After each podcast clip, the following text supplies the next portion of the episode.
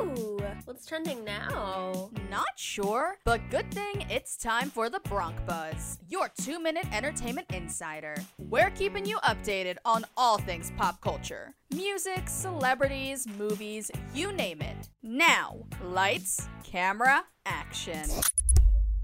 This is the Bronc Buzz, your two minute entertainment insider. I'm Tommy Franks.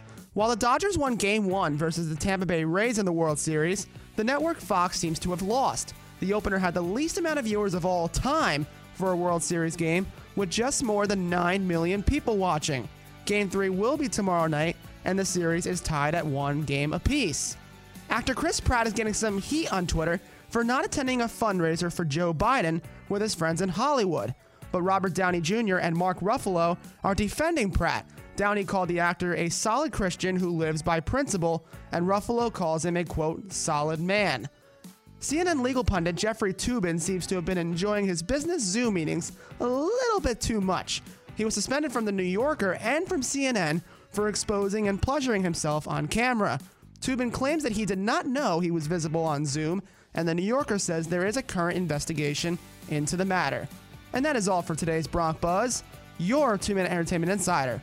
I'm Tommy Franks. That's a wrap on this hour's Bronc Buzz, your two minute entertainment insider. Now you're all caught up. We'll see you next time, only on 1077 The Bronc Retro.